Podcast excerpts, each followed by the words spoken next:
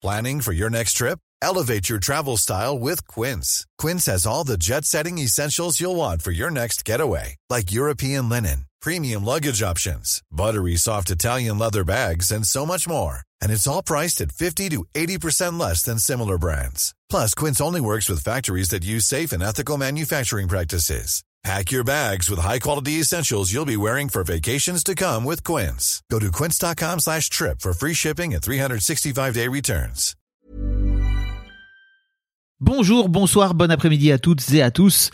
Petite nouveauté dans le podcast cette saison, je vais vous proposer chaque veille d'épisode un petit extrait qui, j'espère, vous donnera envie d'écouter l'épisode complet le lendemain. Et donc voilà, je vous laisse avec l'extrait du jour et je vous dis à demain pour l'épisode complet avec l'invité du jour.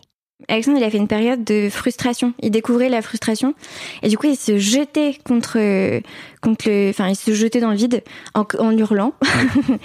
et, euh, et ça a décuplé quand il était fatigué. Et c'était un soir où euh, j'étais trop contente. J'avais fini un peu plus tôt exprès parce que parce que je devais finir tard et j'étais, je m'étais arrangée exprès pour finir tôt, pour passer du temps avec lui parce qu'on va le chercher à la crèche entre 17h30 et 18h. Ouais.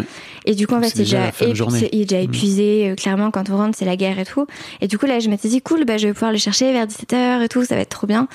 Et en fait, de 17h à hum, 18h45, 19h, il a hurlé.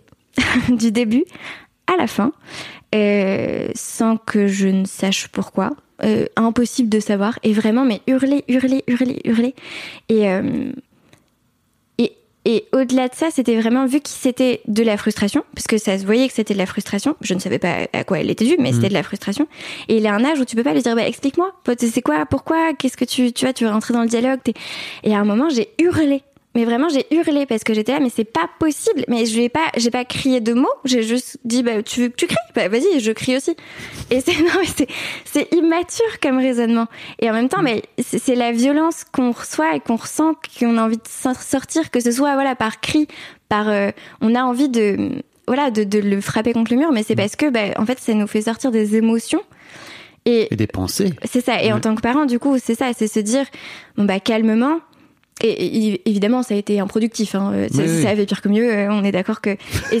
Et, en tant que parent, on se regarde, on se dit mais c'est c'est moi l'adulte. C'est moi. Je suis pas censée. Non, c'est débile cette réaction. Et en même temps, bah, il y a un moment où on- C'est pas débile.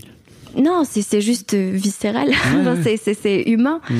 Mais euh, mais ce côté euh, ce côté bah là euh, voilà réussir à lui dire bah là mon chéri je en fait j'en peux plus je comprends pas ce que tu veux dis-moi pourquoi et, mais en fait tu vois à cet âge-là ils peuvent pas te dire enfin c'est ils sont c'est leur manière d'exprimer la chose Oh, plus tard aussi, ils sont. Oui.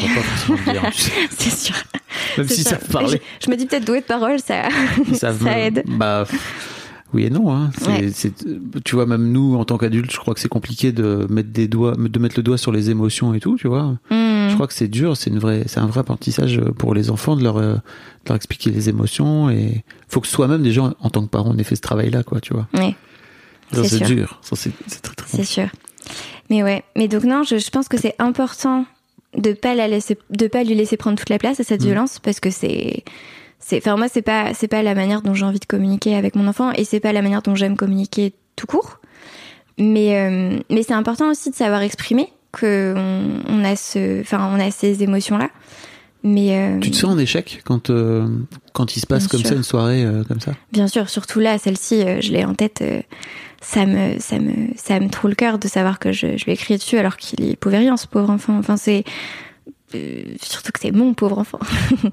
mais, euh, mais non, pour le coup, si, si, bien sûr, évidemment, évidemment. Et c'est, comme je disais, la, la fois où je t'ai écrit ce mail euh, et où j'étais vraiment, euh, où je venais d'avoir ces émotions-là et où vraiment euh, ça m'avait saisi. J'avais cette super amie à côté euh, que j'aurais pu appeler, que j'ai appelé. Je lui ai envoyé un message en disant écoute là, j'ai besoin d'aide. Est-ce que tu peux être là dans une demi-heure, prendre un relais et tout? Et j'ai décommandé parce qu'en fait, euh, 15 minutes après, ça allait un peu mieux. Et et j'avais trop honte. Et j'avais trop honte d'être dans cet état-là et en même temps de me dire que je pouvais pas gérer. Et en même temps, je peux gérer, je le sais. C'est cette ambivalence-là. C'est fou comment on peut se twister le cerveau des fois. C'est dur de demander à l'aide? Bien sûr. Ouais, bien sûr.